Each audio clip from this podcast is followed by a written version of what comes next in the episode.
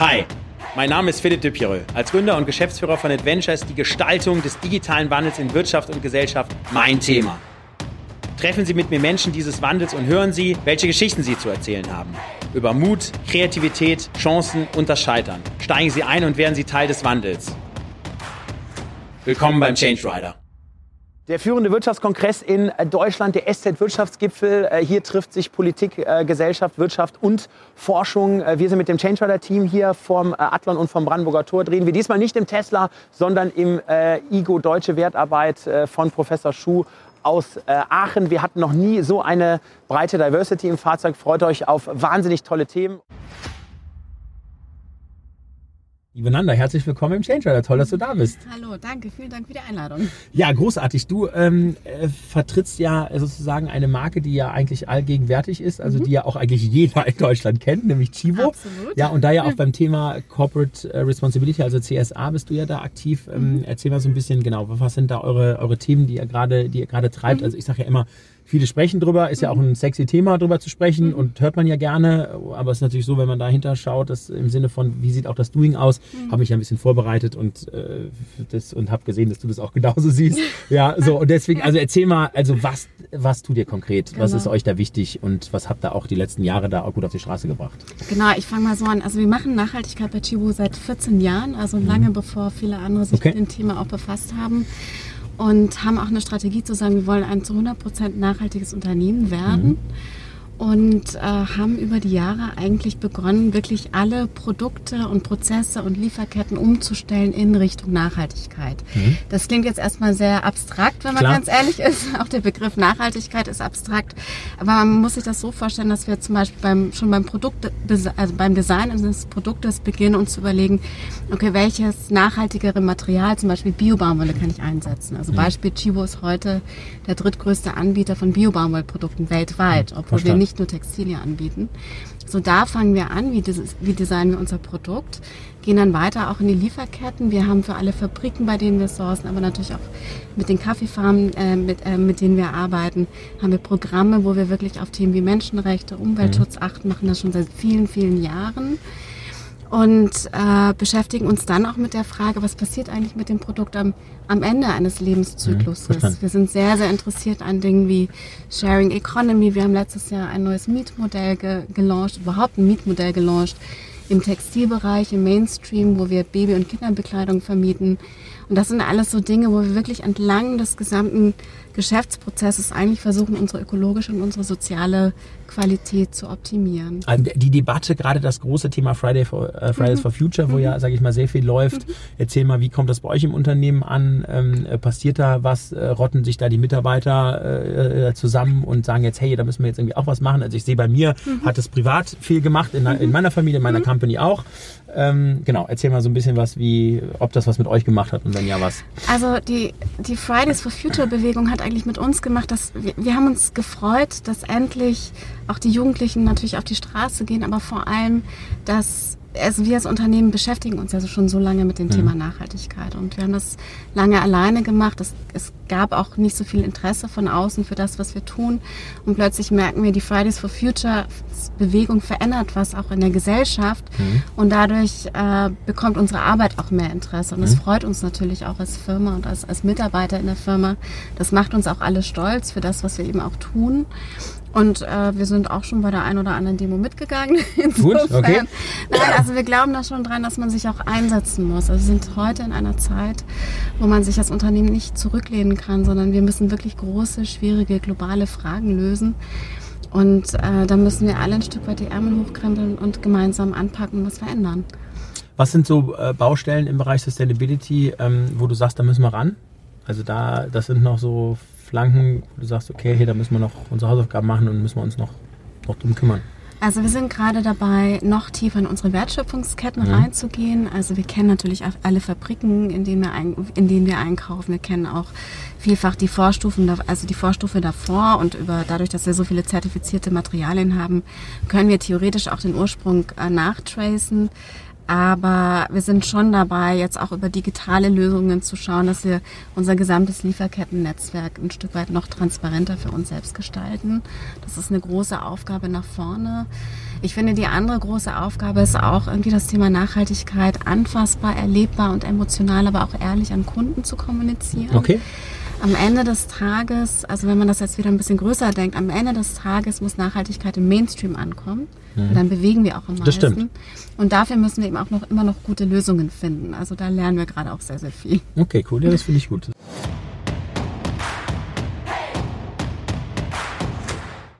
Lieber Udo, herzlich willkommen im Change Rider. Toll, dass du eingestiegen bist hier ja, auf dem gipfel Super. Ja, schön, danke für die Einladung. Beiratsvorsitzender von äh, Vetter Pharma, sag mal ganz kurz Elevator Pitch, was macht ihr? Also Vetter Pharma ist ein Zulieferer zur pharmazeutischen Industrie, so ähnlich wie das der Magna bei der Automobilindustrie mhm. ist. Wir Verstanden. produzieren im Endeffekt äh, Injektabilia, Spritzen, vorgefüllte Einmalspritzen. Mhm. Wir produzieren die Carpulen für Pens, für Pumpen, alles was die Injektion äh, einfacher macht für den Patienten äh, in, in, in der Benutzung von Injektabilias, die, also das sind Produkte, die man nicht mit der Tablette nehmen kann, Verstanden. sondern die man einfach initiieren muss. Und da gibt es ja heute so Pens, das sieht aus wie Füllfederhalter, mit denen man sich initiieren kann. Das sind ja, Produkte der Vettergruppe, die wir der pharmazeutischen Industrie anbieten und dann auch für sie produzieren. Da steht dann nirgendwo Fetter drauf, da steht Pfizer, Klar. da steht. Okay, verstanden. Johnson Johnson drauf oder sowas. Das heißt, dann seid ihr also klassischer B2B-Player eigentlich, ähm, liefert an die Pharmaindustrie, aber jetzt zum Beispiel nicht an Handel, der an Apotheken liefert oder so. Also genau. Das heißt, der Endverbraucher hat das eigentlich nur in Händen, wenn der Markenartikler, sage ich jetzt mal, oder ja. das Pharmaunternehmen mhm. äh, das Produkt irgendwie verarbeitet hat, genau. gebrandet hat, äh, befüllt Absolut. hat, wie auch immer. Okay. Genau. Äh, gut. Und äh, das heißt, äh, dadurch, äh, sagen wir mal, haben wir nur weltweit vielleicht maximal 120 Kunden.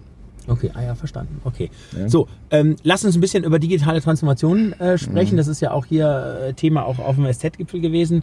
Ähm, was bedeutet es für euch? Was habt ihr schon für eine Journey hinter euch? Also gerade das Thema vielleicht auch interne digitale Transformation. Dann interessiert es mich, wenn du von 120 Kunden sprichst, ja, ähm, macht er da schon was Digitales? Ja, das Ganze treibt natürlich situation, situationell unsere Werke sehen für den Kunden so aus, wie wenn es seine eigenen wären.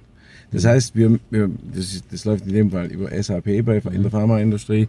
Äh, wir müssen da die Daten äh, und die ganzen Produktionsdaten und so weiter und so fort alle übertragen. Das heißt, das in vollem Maße digitalisiert. Die zweite Situation, die Digitalisierung in Bezug auf Roboter und Koboter. Mhm. Wir haben 88 den ersten Roboter in den Rheinraum gestellt. Nicht um die Mitarbeiter zu sparen, sondern um die Sauberkeit oder die Reinheit zu erhöhen, weil die Hand des Roboters kann ich sterilisieren, Klar. die Hand des Menschen nicht. Stimmt. So. Verstanden. Und unter den Gesichtspunkten haben wir das getrieben. Ich habe gerade vor kurzem den 200. Roboter bei uns im Unternehmen begrüßt. Äh, aber auch den 5000. mit High Five oder? High Five, ja, genau. so mit der Hand. Und zwar äh, bei der Betriebsratsveranstaltung haben wir das gemacht, als wir auch den 5000. Mitarbeiter begrüßt haben. Also, au, au, geht, sehr, geht, sehr smart. Ja, das geht Hand, geht Hand in Hand. Ja, sehr gut. Und okay. deshalb sagen wir ein bisschen mehr, mehr Koboter. Das ist die, wo der Roboter mit den Menschen zusammenarbeitet. Ja, das finde ich gut. Schön. Koboter, mhm. das finde ich toll. So, was ist so mit diesen ganzen Themen, so neue Arbeitsformen, Agilität, New Work und so? Also wie, wie treibt der Vorstand Also ich meine, grundsätzlich haben wir das, äh, äh, der, der Vorstand hat klare Richtlinien bekommen, dass der Umsetzung dieser äh, sagen wir mal, digitalisierten Welt jetzt nicht nur im Produktionsbereich, sondern eben auch im ganzen Mitarbeitermanagement äh, in den Dingen. Und ich glaube, wir benutzen auch, äh, sagen wir, AI in der, in der, in, in der Trendanalyse mhm. für diese ganzen Dinge. Äh, da braucht man heute äh, schon eine gewisse, oder KI, KI oder AI. Also wir, wir sprechen halb Englisch, deshalb sagen wir AI. Aber der Witz an der Sache ist eigentlich das, ich glaube, dass da immer der große, der große Ball in die Luft geschmissen wird. Und in Wirklichkeit, wie isst man einen Elefanten? Ein Stück nach dem anderen. Und genau so muss Schritt man das für Schritt, ja, Schritt gut. für Schritt. Und da ist vielleicht ein Familienunternehmen etwas gelassener. Mhm. Weil es ja nicht unbedingt rapporten muss, wie viel jetzt, so, sondern ist gelassener und sagt, ja, jetzt machen wir das, und dann machen wir das, und dann machen wir das. Dann machen wir natürlich auch ein paar Sachen nebeneinander her. Und äh, diese Transformation, die, die läuft in vollem Maße. Äh, und die, die ist auch von den Kunden gefordert, von unseren Kunden Klar. gefordert, genauso wie, wie der Aufsichtsrat das von dem, von dem vom Management fordert. Verstanden. Und wenn wir über digitale Transformation sprechen, es geht ja sehr stark um die um, um, ums Thema Mensch. Äh, das hast du ja gerade auch gesagt beim Roboter, ja, dass man da irgendwie auch gut interagieren kann. Ähm, wie ist es mit dem Thema auch neue Talente, neue digitale Talente finden, die auch ins Unternehmen binden? Ähm, äh, genau, das ist wahrscheinlich auch für, für euch wie für jeden anderen da draußen auch eine Herausforderung. Ja. Wie stellt ihr euch da auf? Ähm, genau, was macht ich kann nur sagen, du, äh, man muss, äh, das fängt beim Onboarding an dass du die Leute sozusagen, die, die du neu bekommst, äh, auf diese, äh, auf diese Welt und auf diese Fähigkeiten äh, zu, zu interagieren, an, der Produkt, an der Produktionslinie genauso wie im, in der Entwicklungsabteilung genauso. Und du, das, das Thema ist, Leute mitnehmen. Und dann, dann ist der große, wie sagen wir, der große Wolf, dass die, dass die Jobs weggehen. Nein, die Jobs gehen nicht weg, sondern es geht, es gehen bestimmte Jobs müssen umgeteacht werden für die Leute, damit sie die Fähigkeit haben. Und äh, das ist beim 35-Jährigen, der nachgeteacht werden muss, genauso wie beim 55-Jährigen, der Verstand. nachgeteacht werden muss.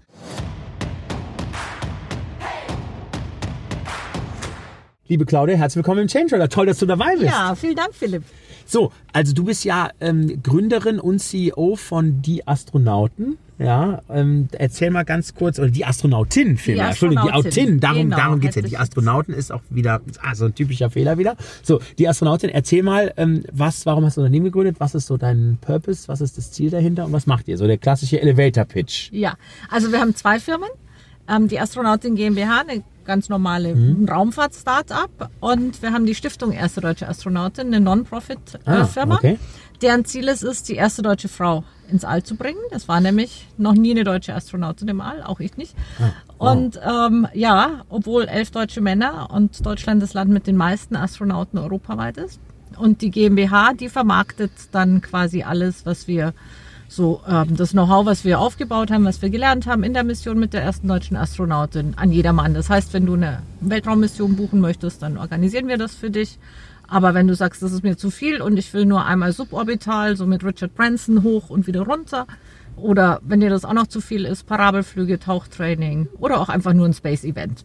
Das ist das, was okay. die Astronautin GmbH Und jetzt muss ich mal kurz, genau, also jetzt, wir sprechen gleich über die Frauen im Weltall, das ist ja auch das Hauptthema.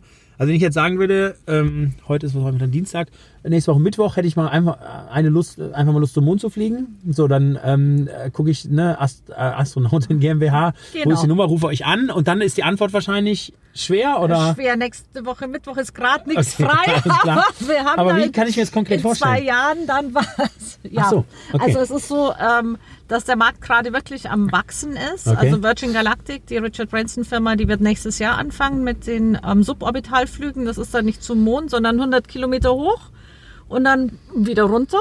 Aber mhm. da drin ist man dann neun Minuten außerhalb der Atmosphäre, sieht die Erde von außen und ist schwerelos. Davon hat Richard Branson schon 600 Tickets verkauft. Quanto cuesta ähm, ist jetzt die Frage? Für 250.000 Dollar das Stück. Pro Ticket? Pro Ticket da kann ja selbst die Lufthansa mit einem First-Class-Flug nicht so ganz mithalten. Ne? Nee, ist ja auch ein anderes okay, Erlebnis. Wahnsinn. Also Und das, das, dauert wie lange? Neun Minuten? Ja, also der Flug insgesamt dauert schon eine gute Stunde, okay. aber der coole Teil oben ist in neun Minuten. So, warum sind keine Frauen im Weltall? Warum ist das so? Gibt es ja. wahrscheinlich wieder eine deutsche Gesetzgebung? Irgendeiner, der sich das schlau überlegt hat. Wie heißt es noch so schön? Äh, Valerie Mocker sagte, alte weiße Männer an runden Tischen machen hier ja die Gesetze und entscheiden in der Wirtschaft. Das Gute ist, wenn sie das sagt, ist super. Ich wiederhole das nur, aber sie hat natürlich recht. Ja, so. Ähm, warum ist es so? Ja, so ähnlich ist es auch. Ähm, als ich nachgefragt habe, warum das so ist, haben mir die alten weißen Männer gesagt, es gibt ja in Deutschland keine. Ah. Aha. Es gibt also keine Ausbildung sozusagen. Keine Frauen, okay. die dafür geeignet sind. Oh, wow. Ja, ja, die ah, dafür ja. geeignet sind. Also, ah, ja. Genau, also okay. also ich bin Raumfahrtingenieurin. Ja. Äh, mein Kindheitstraum war immer Mond. Mhm. Ähm, das habe ich, ich habe die Mondlandung noch im Fernsehen gesehen. Ich bin noch Generation Mond mhm. und okay. wollte immer dahin. Und ich habe auch ein großes Netzwerk von Luft- und Raumfahrtfrauen, die ich kenne. Und ich habe das dann selbst in die Hand genommen, das war 2016, habe gesagt, okay, glaube ich euch nicht, dass es hier keine gibt, die geeignet ist und habe die Stelle ausgeschrieben. Mhm. Ich habe zu der Zeit eine Personalfirma für Raumfahrtingenieure geleitet und habe einfach mal Stellenanzeige gemacht, erste deutsche Astronautin gesucht. Uns kamen über 400 Bewerbungen von ganz tollen Frauen, Ingenieurinnen, Krass, wow. äh, Wissenschaftlerinnen, Pilotinnen, mhm. Medizinerinnen, alle mit Video und so. Also war schon ziemlich cool. Dann haben wir das Deutsche Zentrum für Luft- und Raumfahrt als Partner gewonnen, mhm. um die psychologische und die medizinische Auswahl zu machen, genauso wie bei der Europäischen Raumfahrtagentur, okay. wo sich eben in der Auswahl keine deutsche Frau qualifiziert mhm. hatte. Verstanden. Wir haben dann ein Jahr lang ausgewählt und hatten am Schluss zwei Astronautinnen ähm, ausgewählt. Sechs von den 400 waren wirklich tauglich und zwei davon sind jetzt im Training. Okay. Dafür haben wir dann die beiden Firmen gegründet mhm. und haben gesagt, okay, jetzt haben wir bewiesen, dass es welche gibt, jetzt wollen wir die auch fliegen. Und jetzt bin ich gespannt. Und, und wie geht ähm, die Geschichte jetzt weiter mit ja, den runden Tischen? Also, wir sind noch mittendrin. Mhm. Ich war dieses Sprich Jahr. mal da mit dem Raumfahrtbundesamt. Wer ist denn da zuständig? Äh, Herr Altmaier ist zuständig. Ich habe ihn gerade gesprochen. Ah, ja. und was sagt er? Machen wir.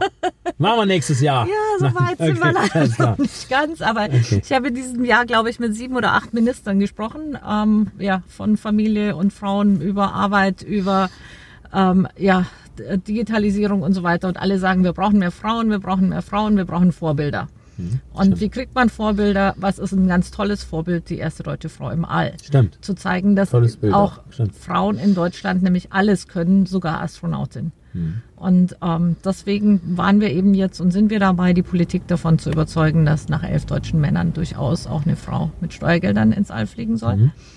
Weil das ist, die Startkosten sind halt einfach der größte Anteil dabei. Ja, aber ob jetzt ein Mann fliegt oder eine Frau, die kosten ja gleich. Die kosten gleich, klar. Also, ja, genau, deswegen, also muss man einfach den nächsten Flug nehmen. Ja. Und dann setzt man nochmal eine Frau rein. Würde ich jetzt mal, wenn ich Wirtschaftsminister wäre, Altmaier, wäre das jetzt mal meine Entscheidung. Wenn die gut ausgebildet sind, sind sie ja. Ja, genau. Also, genau. Also das Training haben wir so organisiert, haben wir auch privat organisiert. Wir haben einen Astronautentrainer von der ESA mit im Team, der im Ruhestand mhm. ist, der unser Astronautentraining aufgebaut hat. Auch das sind wieder Dinge, die wir jetzt vermarkten werden ähm, Astronautentraining für Manager zum Beispiel. Okay. Als äh, ja, Teamtraining oder sowas. Und ähm, an, dabei geht es dann auch bei der Astronautin um wissenschaftliche Untersuchungen mhm. im All. Okay. Also die soll genauso Wissenschaft durchführen wie die Männer, die Gut. im All waren. Und es geht vor allem auch um medizinische Daten. Mhm. Weil okay. es auch da wieder in Deutschland keine Daten dazu gibt, ähm, wie sich der Körper der Frau im All verhält. Ah, es gibt aus okay. USA durchaus das Know-how, ähm, dass man weiß, Männer und Frauen verhalten sich unterschiedlich. Ist irgendwie logisch, ist am Boden anders, ist auch in der Schwerelosigkeit anders. Gibt es denn in Amerika Frauen schon? Im ja, All? es sind insgesamt, ah. ähm, insgesamt waren ungefähr 600 Menschen im All, davon 66 Frauen. Also ja, okay, aber dann sind die Daten noch da. Ja, aber die geben die nicht raus, die sind hoheitlich.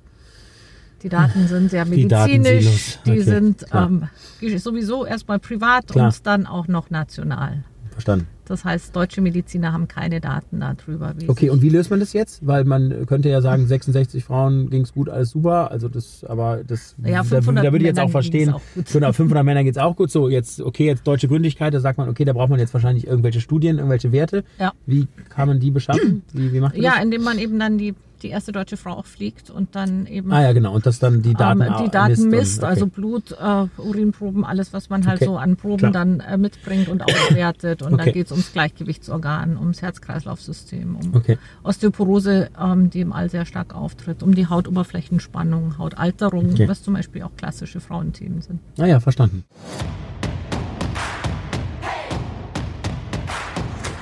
Da sind wir, lieber Arne. Herzlich willkommen hier im Change Rider. Philipp, freue mich. Großartig, dass du dabei bist. Was macht das BSI? Ja, das BSI ist ja die Cybersicherheitsbehörde des Bundes. Ja. Und äh, wir gestalten Informationssicherheit in der Digitalisierung für Staat, Wirtschaft, Gesellschaft. Was heißt das? Wir schützen die Bundesregierung und versuchen auch, mehr und mehr die Wirtschaft, aber auch den Bürger zu schützen.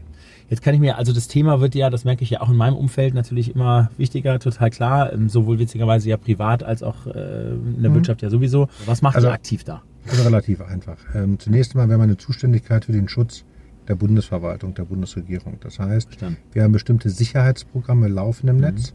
Ich mache ein Beispiel von den äh, Schad-E-Mails, die wir bekommen, filtern wir 61 Prozent heraus über die Entwicklung von eigenen Programmen und Systemen, die wir dort haben. Das heißt okay. also eine sehr hohe Anzahl. Wir müssen verstehen, draußen sind 900 Millionen Schadprogramme über 300.000 neue Schadprogramme jeden Tag. Also Schadprogramme ist jetzt wie so ein, wie so ein Virus für einen Computer, ist ein Schadprogramm, der euch irgendwie, irgendwie angreift. Okay. Ja, der, der uns angreift, der versucht bestimmte Lücken auszunutzen. Mhm. Ähm, man wird meistens dann verleitet darauf nach dem Motto, ach, klick mich und dann wirst du glücklich. Ja, der Klassiker. Und dann, genau das. das. Kennen wir ja privat auch. So, und, und davor wird geschützt. Auch wenn man dann klickt, dass es dann eben nicht zur Ausführung kommt, da gibt es eine Vielzahl von Sicherungsmaßnahmen. Das gelingt ganz gut. Und das ist das, wofür wir originär zuständig sind. Mhm. Und jetzt im neuen Koalitionsvertrag ist ja festgeschrieben, dass das BSI auch für die Verbraucher zuständig ist im Rahmen von Verbraucherschutz. Ja, und da entwickeln wir gerade verschiedene Programme und Möglichkeiten, um dich, um mich, um meine Familie und alle anderen Bürger Deutschlands auch dementsprechend zu schützen.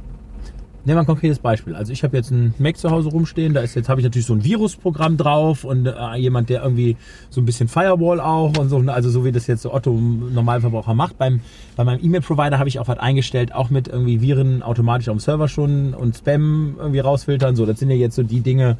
Die Klassiker. Die, die Klassiker. So. Und was dann das, dann das Update zum Beispiel automatisch einge, eingespielt mhm. werden, eingestellt werden. Aber fangen wir doch mal einen Schritt weiter vorne an. Jetzt gehst du in einen großen Elektronikmarkt und sagst, ich möchte gerne ein Smartphone kaufen. Mhm. Schon mal gemacht? Äh, ehrlich gesagt, nein. Ich okay, bin du eher online. Hm. Ja, du bestellst genau. beim Laden mit ja, A genau, und Endung genau, N. Genau. So. Aber jetzt sagst du, ich möchte gerne eine Beratung ja, haben. Genau, Was okay. ist ein sicheres Produkt? Okay, ja. So. Oder deine Eltern. Du hast ja auch Eltern, hat ja jeder. Genau. Genau. Ja, nee, mein Vater würde das eher. Äh, der würde dann, zum Markt gehen und sagen, genau. ich hätte gerne ein Produkt. Genau. Und dann sagt er, das, das, das. Welche Farbe hätten Sie gerne? Mhm. Und uns geht es darum, dass der Verbraucher sofort erkennen kann, das nennen wir IT-Sicherheitskennzeichen, wie sicher ist denn das Produkt? Ach, Weil, wofür brauchst du denn ein Smartphone? Du machst es ja nicht mehr nur zum Telefonieren. Du brauchst es auch für ja, die E-Mails. Du brauchst es um vielleicht ein Smart Home, was ganz modern ist, bei dir ja. bestimmt ganz modern, automatisch ja. rauf, runterfahren, Alarmanlage an, alles Keine mögliche. Chance, meine Frau ist das Gegenteil von mir, die, okay. setzt sich in diesen Dingen komplett durch. Kommt äh, bei mir auch, aber das kommt ja immer mehr. Genau, ja, genau. Und dann geht es natürlich vor allem darum, dass wir hier hingehen und sagen, okay, wie sicher ist das Produkt? Weil es macht ja keinen Sinn. Verstanden. Wir haben in, in, in diesem Jahr identifiziert mehrere Smartphones, wo Schadsoftware beim Kauf gleich schon drauf installiert worden ist. Nein! Doch, und die sollen natürlich aus dem Verkehr gezogen werden. Und dafür brauchen wir zum Beispiel ein IT-Sicherheitsgesetz 2.0, das ist gerade eine Abstimmung der Ressorts, so dass solche Dinge gar nicht erst in Umlauf kommen, dass das gleich von vornherein Verstanden. rausgestrichen wird. Verstanden. Um solche Dinge geht es. Verstanden. Und dann gibt es aber jetzt in der, ich sag mal, extremsten, in der sichersten Ausprägung, ich bin jetzt kein Spezialist, aber ich gibt ja also einen großen amerikanischen Anbieter, der hat ja so einen geschlossenen Store. Ne, das heißt, der schaut sich die Software ja vorher an, die geht ja durch ein, das sehe ich ja auch im Business, wenn man mal so Apps entwickelt und die hochlädt, die werden dann erst geguckt, funktionieren die, was haben die für Hintergrunddinge, die da laufen und so weiter. Also das heißt, da sagt ihr, das ist jetzt eine Ausprägung, die ist jetzt schon mal gut. Die schaut euch aber auch an, oder wie? Die schauen wir uns auch an. Die schauen wir uns auch okay. an. Okay. Hier zum Beispiel haben wir die Möglichkeit, sowohl sogenannte iOS-Geräte, das heißt mhm. Apple-Geräte zu nutzen, aber zum Beispiel auch basierend auf Android, also auch mhm. Samsung und andere zu benutzen. Und da geht es darum, dass hier bestimmte Schutzmechanismen greifen, dass es also sogenannte Containerlösungen gibt, mhm. wo es einen sehr geschützten Bereich gibt, wo nur unsere Themen drauf sind. Verstanden. Und ein Beispiel vielleicht. Ähm, es gibt sogenannte Sicherheitsanker, das heißt, die sind fest drauf auf dem Smartphone implementiert. Mhm. Die haben wir vom BSI zugelassen und äh, der bekannte amerikanische Hersteller, den du gerade erwähnt hast, das ist einer derjenigen, die jetzt auch vor kurzem dieses Thema entsprechend zugelassen haben. Die anderen waren ja, da schon bestimmt. deutlich schneller. Ach, krass, und okay, was wir machen wollen, ist, dass es einen Wettlauf gibt, nicht Race to the Bottom, sondern Race to the Top im Bereich der Informationssicherheit, so dass eure Daten alle sicher sind.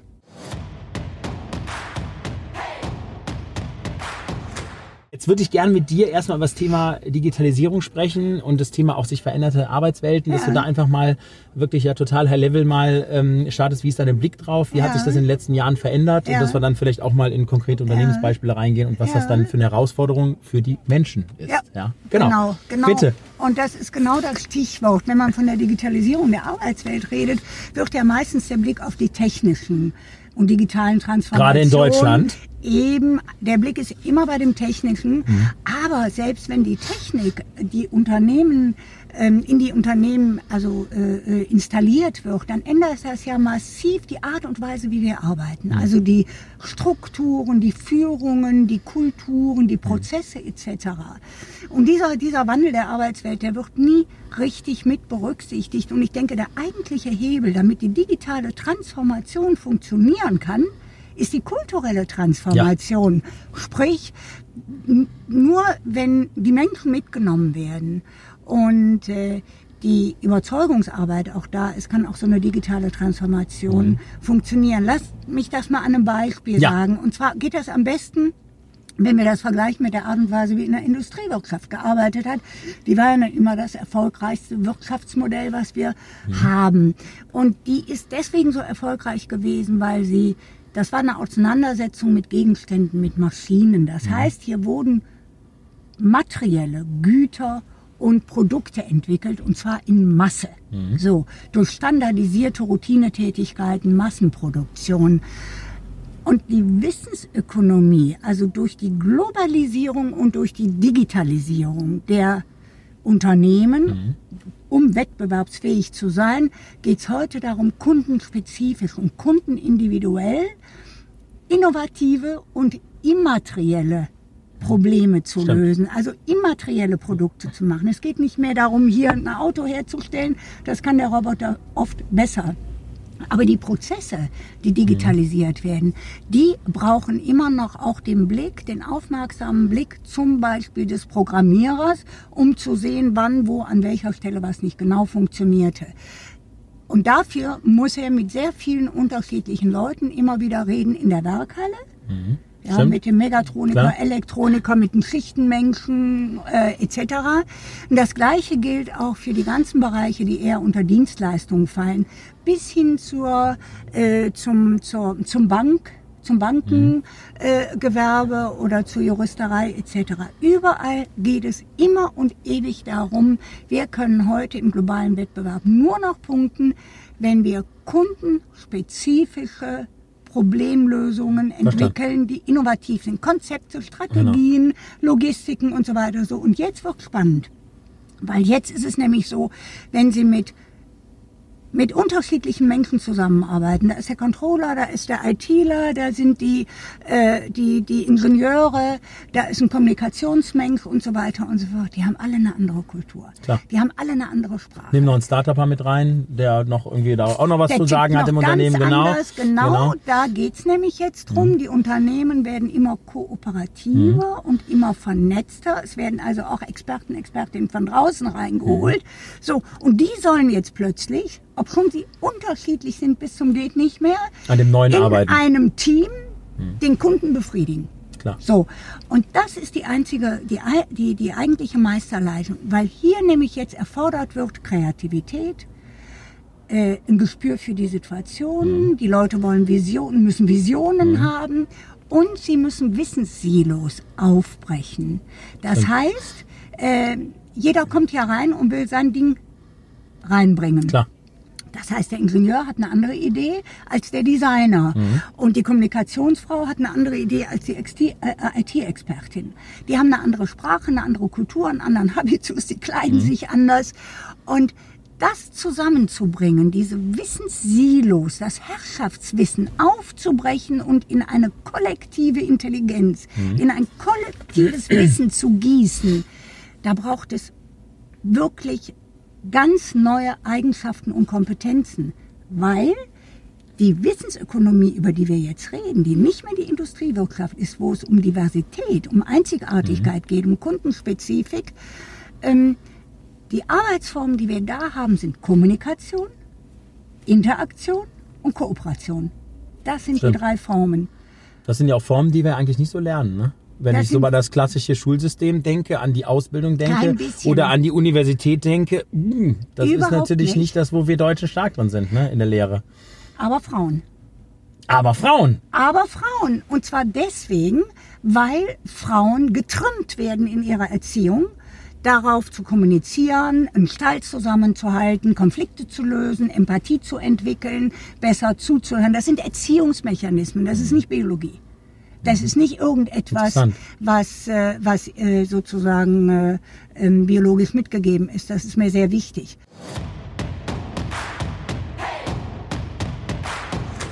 Lieber Joachim, herzlich willkommen im Change Rider. Danke, Philipp. Ähm, erzähl mal ein bisschen was zum Thema Talent. Ähm, das ist ja, da seid ihr ja wahrscheinlich im War, im Recruiting mit allen anderen auch, ne? Mhm. Das, äh, was die Digitaltalente angeht. Wie geht ihr da vor? Habt ihr da besonders coole Recruiting-Tools? Habt ihr da irgendwie einen besonderen Prozess oder wie, Was macht er dort?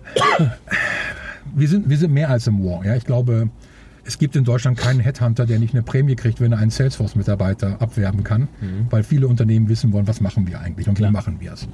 Das heißt, mein erster Punkt ist erstmal sicherzustellen, dass mir keiner wegläuft. Ja, weil wenn einer wegläuft, okay. habe ich noch ein viel größeres Problem. Ich muss okay. heiern und nicht verlieren. Okay. Das heißt, Verstanden. mein erster Punkt ist Mitarbeiter-Engagement. Sicherstellen, mhm. dass ich, wenn ich, genauso wie ich eine Kunden-Journey habe, dass ich eine Mitarbeiter-Journey habe. Weiß, Verstehe. wo der Mitarbeiter im Verhältnis zu mir steht und ihm soweit helfe und das attraktiv mache, dass er abends begeistert okay. darüber redet und seine Verstanden. Freunde anwirbt. Okay. Ist also eine Recruitment-Maschine. Das andere Thema ist, wir müssen sehr stark Jugendliche begeistern und wir müssen vor allen Dingen, da wir nur Qualität heiern, wir haben, wir haben diese Diskussion um Quoten und links und rechts und rauf, nicht aus einer quotentechnischen politischen Sicht, sondern einfach aus einer Sicht, was ist der Addressable Market?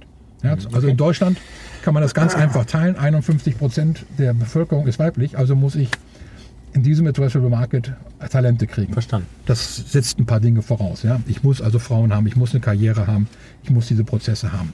Der nächste Addressable Market hat ja, was mit, mit, Farbe, Religion. Okay. Ich brauche Menschen von allen Bereichen, um diverse Teams hinzubringen, weil wir ganz klar sehen, je diverser ein Team ist, umso mehr Informationen haben wir über ein Topic. Und meine Definition von Risiko ist die Menge von Informationen, die ich nicht habe, wenn ich eine Entscheidung treffen muss. Wenn ich alle Informationen ja. habe, okay, dann kann ich eine Entscheidung Logisch. treffen. Wenn ich okay. aber Informationen fehlt, je mehr unterschiedliche Sichten ich auf eine Frage habe, umso besser bin ich informiert. Mhm. Deswegen versuchen okay. wir von Qualitätssichten her maximal diverse Teams aufzustellen. Mhm. Und das ist genau das, was wir machen, indem wir ins Ökosystem gehen und in allen Addressable Markets, ich bin da ganz Vertrieb, ja, es ist nichts politisch und ich muss jetzt Quote machen, weil es politisch ist, sondern einfach, ich kann nur erfolgreich sein, wenn ich überall einen Unfair Share aus jedem Addressable Market hole. Okay, verstanden. Was mich total begeistert hat, als ich ähm, äh, ein bisschen Research gemacht habe, das Team ein bisschen äh, Research gemacht hat ähm, zu dir. Also ich glaube ja, dass man ja in Deutschland mutiger sein äh, muss. Mhm. Ähm, ich äh, habe auch letzten großen Beitrag zum Thema, ähm, was uns eigentlich umbringt. Warum ist man nicht mutig? Ich glaube, es ist unsere Cover-US-Mentalität. Ja, dass wir schon eigentlich lernen, in der Schule angepasst zu sein und nicht den Kopf rauszustecken und natürlich immer eine Risikochancen abzuwerten. Ne? Und wenn es zu risikoreich wird, natürlich eher mal ähm, ducken und du positionierst dich ähm, auch draußen ähm, oder hast dich draußen positioniert gegen rechte Gewalt.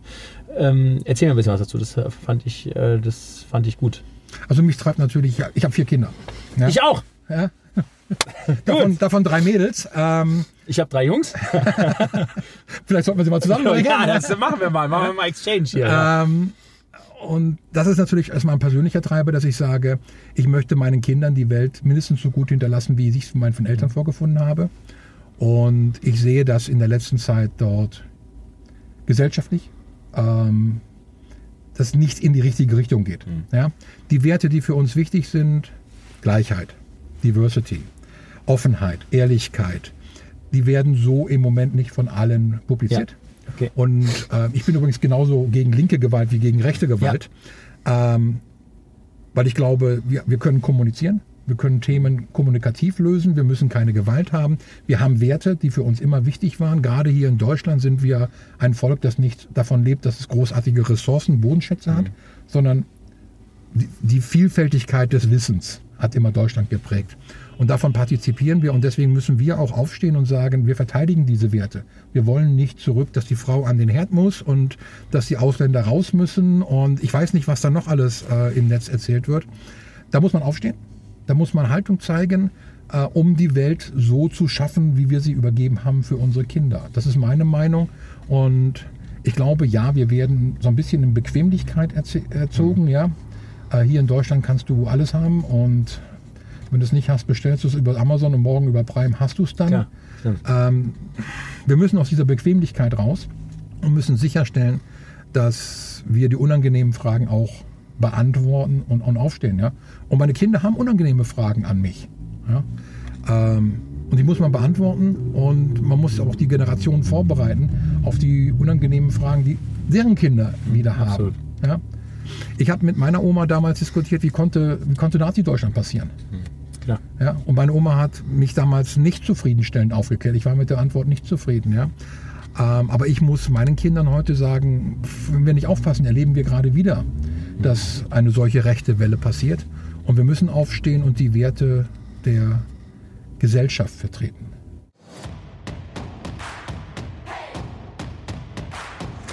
Liebe Ulrike, herzlich willkommen im Change Rider. Ja, hallo, freut mich, dass ich hier sein kann. Toll, dass du hier bist auf dem Asset-Gipfel. Ich muss es vorlesen, es ist so lang Geschäftsführerin Bundesverband Deutscher Kapitalbeteiligungsgesellschaften. Das ist ja, gibt es wahrscheinlich eine Abkürzung für, oder? BVK sagen wir immer oder die Finanzinvestoren, also ja, das Gut.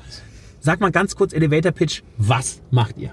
Ja, wir sind im Prinzip die Stimme der Branche, nenne ich das mhm. immer, äh, für den ganzen Bereich Startup-Finanzierung, mhm. Mittelstandsfinanzierung und auch Konzernfinanzierung. Also wir haben Beteiligungsgesellschaften, die sich an Unternehmen beteiligen und äh, wenn man so will, ja, sich einkaufen in die Unternehmen und Verstanden. dann frisches Geld geben. So, also Startup-Finanzierung, ich hatte die äh, Frau äh, Achleitner hier ja, ja. Äh, heute auch im Change Rider ne, und da habe ich ja wieder gelernt, okay, also wir sind vorne in den frühen Startup-Finanzierungen sind wir eigentlich sehr, sehr gut. Ne? In der Seed-Phase, da kriegt man in Deutschland ganz gut Geld. So, und wenn es aber dann um die wirklich großen Finanzierungen geht, ja, und also wenn es dann Richtung Unicorn geht und so weiter und so fort, dann kommt eher das Geld aus dem Ausland. Ja, ähm, ist das so? Ja, wir haben schon, ist das so? Wir haben schon in der zweiten und dritten Finanzierungsphase tatsächlich tatsächlich Probleme. Ich sage immer, wir bringen okay. das Kind auf die Welt, vielleicht noch in den Kindergarten und mhm. dann bricht's ab. Okay. Äh, der Startup-Verband sagt immer so schön, man geht durch das Tal des Todes dann. Und das äh, ist in der Tat ja auch so, dass äh, viele Startups sozusagen dann äh, es nicht mehr schaffen. Also das mhm. ist das eine. Das zweite ist aber auch, dass wir im Prinzip zu wenig Geld haben für überhaupt Finanzierung von Gründungen und mhm. Gründern. Mhm. Wir haben eine starke Seed-Phase, das stimmt, äh, und bringen damit natürlich äh, auch einiges an den Markt. Aber meine Lernkurve ist immer auch noch die, dass ich sage, wir haben auch noch zu wenig Geld, selbst in der Anfangsphase. Wir haben, also unsere Venture Capital Gesellschaften sagen mir, dass sie auf eine Finanzierungsrunde, die sie machen können, 1000 Bewerbungen bekommen. Also das heißt, 999 äh, werden nicht gemacht. Hm, ja, verstehe. und das ist Innovation, die verloren geht. Hm, verstanden. Und was kann man jetzt da tun? Also gibt es da irgendwie von dir einen Appell an den Staat? Gibt es dann einen Appell an deine äh, Mitglieder? Äh, gibt es einen Appell an wen auch immer? Ja, sagen wir es mal so. Also ich glaube, ähm, dass man sagen muss, es ist schon richtig, dass wir jetzt versuchen müssen, die zweite und dritte Phase jetzt stärker ähm, mhm. ja, ähm, äh, auf den, an den Markt zu bringen. Dazu ist aus meiner Sicht genügend privates Kapital da. Mhm nur, also Versicherungen zum Beispiel, ne? oder wir sagen dazu Kapitalsammelstellen oder Primärinvestoren, also diejenigen, die, diejenigen, die in die Fonds eigentlich einzahlen.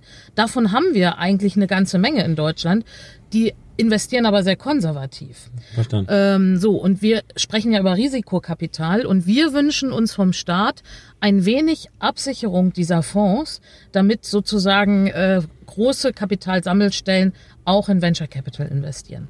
Ja, verstanden. So, okay. und wir reden da, äh, also mir schwebt vor, dass wir in den nächsten vielleicht zwei, drei Jahren mal so eine Milliarde absichern können, mhm. ähm, die dann sozusagen in den Venture-Markt gehen, größere Fonds hier äh, sich aufbauen können, äh, die dann auch die Innovationen und Technologien aus Deutschland oder ja, eigentlich aus Deutschland auch hier behalten. Also das Hauptproblem besteht ja darin, dass die Startups, die erfolgreich sind, dann einfach weggehen, weil sie eben hier äh, nicht mehr die nötigen äh, Finanzierungsrunden. Nee, genau. Das Problem ist ja, wenn ich dann amerikanischer Investor bin, sage ich natürlich, Freunde der Sonne hier, äh, genau. macht mal hier euren Hauptsitz und dann, äh, genau, wird, wird das Team auch nach Amerika gesetzt und so weiter und so fort. Und dafür haben wir ja wunderbare Beispiele. Der 3D-Drucker ist mein Lieblingsbeispiel. Ich habe mir mal im Morgenmagazin äh, ein Stück angeguckt, da wurde der 3D-Drucker als die Erfindung aus den USA präsentiert. So, wenn man das äh, sich genauer anguckt und hinterfragt, ist der in Bayern entwickelt worden, der erste. Und äh, dann dann gab es dort nicht mehr genügend Kapital und dann ist das Unternehmen in die USA gegangen und dort ja, auch jetzt inzwischen Marktführer. Und das finde ich schade und ich finde, das müssen wir uns in einem Land wie Deutschland auch nicht leisten. Hm. Lieber Marc und lieber Uli, herzlich willkommen hier im Change Rider. Immer wieder ein Vergnügen, hier drin zu sitzen. Das ist ja Oder? hier der super Service für den Uli. Der ist ja nicht so richtiger Tesla-Fan, muss man ja wirklich sagen. Er hat ja massiv kritisiert den Tesla, ähm, als wir ja vor einem guten Jahr gefahren sind. Und jetzt haben wir natürlich das Wunderauto von Professor Schuh hier besorgt. Bist du heavy, oder? Finde ich super, weil den Tesla... Ähm den fand ich deswegen nicht so toll, weil es ja ein, Change Rider ist ja ein Format über digitalen Wandel in Deutschland und dann ein amerikanisches Auto dafür zu nehmen, fand ich den falschen Ansatz. Deswegen der Ego aus äh, Aachen, das finde ich einfach super. Das passt komplett zu deinem Format. Ja, Philipp. wobei man natürlich cool. mal sagen muss, wir lieben es ja, uns zu widersprechen immer. Ne? Und man muss natürlich schon sagen, der Tesla hat in den letzten zwei, drei Jahren eine totale Entwicklung genommen. Also wir waren ja drüben gewesen. Wir haben uns ja die Fabrik angeguckt. Der Elon ist ja in Berlin. Haben, äh, mhm. nein, nein, Tesla waren wir im, im ja, aber Elon ist, im Elon ist in Berlin. Er ist ja gerade hier, gerade hier im Hotel, ja. Und das könnte man natürlich jetzt auch. Okay, ja. reden wir über Elon Musk, der hier im Hotel ist und der sich von vier Bodyguards ablenken sechs. Sechs sind Und mittlerweile sind es sechs, erst waren es vier, jetzt sind es sechs. Wir haben ja gut, deutsche Automobilindustrie, der ist ja auch nicht und, Lebensmittel, läuft äh, einfach ohne Bodyguards. ja. Naja, naja, aber weißt du, wenn du ein Firmenboss bist, der empathisch ist, der Kunden gewinnen Stimmt. will und so weiter, der muss auch ein bisschen offen sein mhm. und da nicht so völlig verbiestert durch die Gegend laufen. Aber was ich sagen will, ist, ich treffe wirklich immer mehr Leute, das muss man schon sagen, die einfach vom Tesla begeistert sind. Ja? Und wir hatten ja gestern den neuen Daimler-Chef auf der Bühne. Mhm. Ola Kelenius, alles sehr nett und ein interessanter Typ und er ist erst seit fünf Monaten dran, aber wenn ich so seine E-Auto und äh, autonom Autostrategie höre, dann plant er irgendwie 2030, 2035 und es kommt mir schon sehr lang vor, diese Zeit. Aber VW, VW ab dem nächsten Jahr? VW, Nur noch e kommt um. ja, ja. ja. Und dann wird natürlich diskutiert, wir in der eigenen Zeitung diskutieren das ja auch ganz stark, Kollegen, die sagen, der Dies, der VW-Chef, macht eine Riesenwette, die auch schiefgehen kann. Und ja. da schwingt so ein bisschen mit, wie kann ein Konzernmanager seinen ganzen Konzern in diese Richtung drehen. Ich finde es jedenfalls spannend, wenn mal was passiert. Ja gut, also ich glaube, das ist ja so ein Thema in Deutschland, was uns ja fehlt. Häufig ist ja der Mut ähm, und das ist jetzt zumindest mal mutig, ja. Also das, äh, aber du das hast total recht, das ist natürlich sehr stark eine Karte. Äh, mal schauen, ähm, wie es sich entwickelt die nächsten Jahre. So, was waren so die, die äh, Highlights? Ihr müsst es mir auch natürlich sagen, weil ich ja hier ständig draußen in der Karre sitze und drehe, ja. Aber ja. was waren so die Highlights so vom ersten Tag und ersten, äh, ersten Abend? Tut mir ganz leid für dich. Also du solltest schon mal versuchen, auch mal einzugehen, weil das sich wirklich lohnt. Und, es gibt ja das äh, Video, ich schaue ich schau mir die Videos nach. Man kann die Videos sich alle runterladen und genau. alle auf YouTube ja, zu finden. Die schaue ich mir alle an. Ich finde eigentlich sozusagen mal vor die Klammer gezogen, wir haben ja immer ein Motto für den Kongress. Und wenn wir uns das überlegen, so ein Jahr bevor der Kongress kommt, ist das ja immer ein gewisses Risiko. Da sind so allgemeine Motten. Motti, diesmal haben wir ja das Motto ähm, gemeinsam, gemeinsam stark. stark kann man sagen, okay, was willst du mit dem Motto anfangen? Aber es ist spannend, wie viele Vorträge, Gespräche wirklich auf dieses Motto eingezahlt haben. Und ich würde jetzt sagen, wir haben eigentlich wirklich für diese Zeit jetzt Ende 2019 das genau richtige Motto gewählt. Alle reden darüber, dass man gemeinsam Dinge anpacken muss. Oder? Absolut, ja. Ob nun Politik und Wirtschaft, große und kleine Unternehmen, Wissenschaft und Unternehmen, ähm, da merkst du wirklich, ähm, dass sich da ähm, was bewegt hat in Deutschland. Und ähm, was finde ich auch ganz wichtig so für den digitalen Wandel, dass wir nicht irgendwie hier die großen Konzerne haben und da die Startups und das sind irgendwie zwei Welten, die nicht miteinander ähm, korrespondieren oder kooperieren. Und da hat sich da hat sich echt was getan. Und ähm, wir reden ja immer über Ökosystem und Ökosystem heißt ja per se, man macht gemeinsam was und es sind nicht Einzelne. Und ähm, deswegen ja. passt. Und übrigens auch sogar im Mittelstand, weil es gibt ja so ein verbreitetes Vorurteil, dass der Mittelstand nicht digitalisiert. Der, gerade eben hatten wir eine spannende Diskussion. Der Altmaier, der Wirtschaftsminister, war auf der Bühne und sagte auch sowas und nach dem Motto, wir müssen in diesem Land noch viel lernen und der Mittelstand muss auch mal begreifen, dass jetzt die Digitalisierung kommt. Und danach das Mittelstandspanel mit herausragenden Mittelständlern, mhm. äh, mit 500 Millionen, 3 Milliarden Umsatz und so weiter, die eigentlich ziemlich beleidigt waren, dass die Politik sagt, sie würden nichts begreifen und die sehr schön gezeigt haben, wie sie in ihren Bereichen ähm, digitalisieren. Und das heißt jetzt nicht irgendwie papierlos arbeiten oder so, sondern das heißt wirklich die ganzen Prozesse in der ganzen Produktionskette auf bis digitale, genau. bis zum Kunden auf digitale äh, Prozesse unter Einsatz von KI und autonomen Systemen und so weiter umzubauen. Also da passiert, glaube ich, jetzt wirklich ganz viel. Ja. Super. Ja, und wenn du mich nach den Highlights fragst, also gestern zum Beispiel hatten wir Speed Dating, so ein dynamisches Format, und da hatten wir vier Gründer auf der Bühne, ähm, die aber auch schon wirklich was geleistet haben. Ähm, und zum Beispiel eben einen der drei Gründer von Celonis. Das ist ein deutsches Unicorn. Das kennen viele nicht, weil das relativ kompliziert ist, was die machen. Prozessmining, also datengetrieben, die Prozesse von Unternehmen zu optimieren, zu beschleunigen, ähm, Effizienzen zu heben. Und das ist eine, ist eine Riesenbude, die wächst rasant. Ähm, wir hatten VFox auf der Bühne, die sind auch fast ein Unicorn, ein Versicherungsmakler. Die haben im Moment 500 Mitarbeiter, die wollen irgendwie äh, upscalen auf, auf, auf, auf 2000 Mitarbeiter in, in ein, zwei Jahren. Also da gibt's schon, schon tolle Geschichten in Deutschland, wo echt, echt was passiert. Und äh, aber entscheidend ist natürlich, dass die Großen das jetzt auch hinkriegen, weil ähm, da sind wir halt ein bisschen anders geprägt als die USA, ähm, wo schnell die Unternehmen sehr groß werden und dann auch die dominierenden Unternehmen sind. Und bei uns sind es halt die alten VW, BMW, ähm, die Industrie, ähm, die den Wandel schaffen muss. Und das war ja immer unsere These, Uli, als wir auch unser Buch Deutschland Digital zusammengeschrieben haben, dass wir gesagt haben, die erste Runde haben wir verloren. Natürlich wird es keine Googles, Facebooks, Amazons Klar. und so weiter in Deutschland geben. Aber wir können die zweite Runde noch gewinnen, wenn es eben gelingt, den, diesen deutschen Produktionsstandort, die großen äh, Produzenten und so weiter in diese Digitalisierungsrichtung zu schieben. Und ich habe eigentlich den Eindruck, dass wir von unserer These noch nicht zurücknehmen müssen. Ne? Da passiert was. Da, passiert viel. da passiert wirklich was. Und ähm, ja, gerade im IoT, gestern hat mal Armin Laschet den äh, Ministerpräsident von Nordrhein-Westfalen da, der hat eine Rede gehalten, da dachte ich mir, da könnte man noch ein bisschen Zahlenhonorar verlangen, weil das war so ein bisschen irgendwie aus unserem Buch. Ähm, dieselben selben Argumente, aber ich sag mal, die, ich würde mal sagen, die Argumente, die haben sich einfach ähm, verbreitet. Ähm, sozusagen dieses Denken in Deutschland, dass wir mit dem Ansatz, wir haben eine Industrie und wir müssen die digitalisieren, Internet of Things, äh, Internet of Everything, äh, wir müssen unsere Maschinen smart machen und darum Geschäftsmodelle bauen. Das äh, ist begriffen worden. Was fehlt nach wie vor ist das Tempo. Also ich glaube, das muss noch, ähm, noch schneller gehen. Verstanden. Äh, und ähm, da ist so, ähm, abstrakt hat man es verstanden, aber in, ich sag mal, in der Umsetzung ähm, gehen wir dann teilweise immer noch ein bisschen zu. Ingenieursmäßig ran.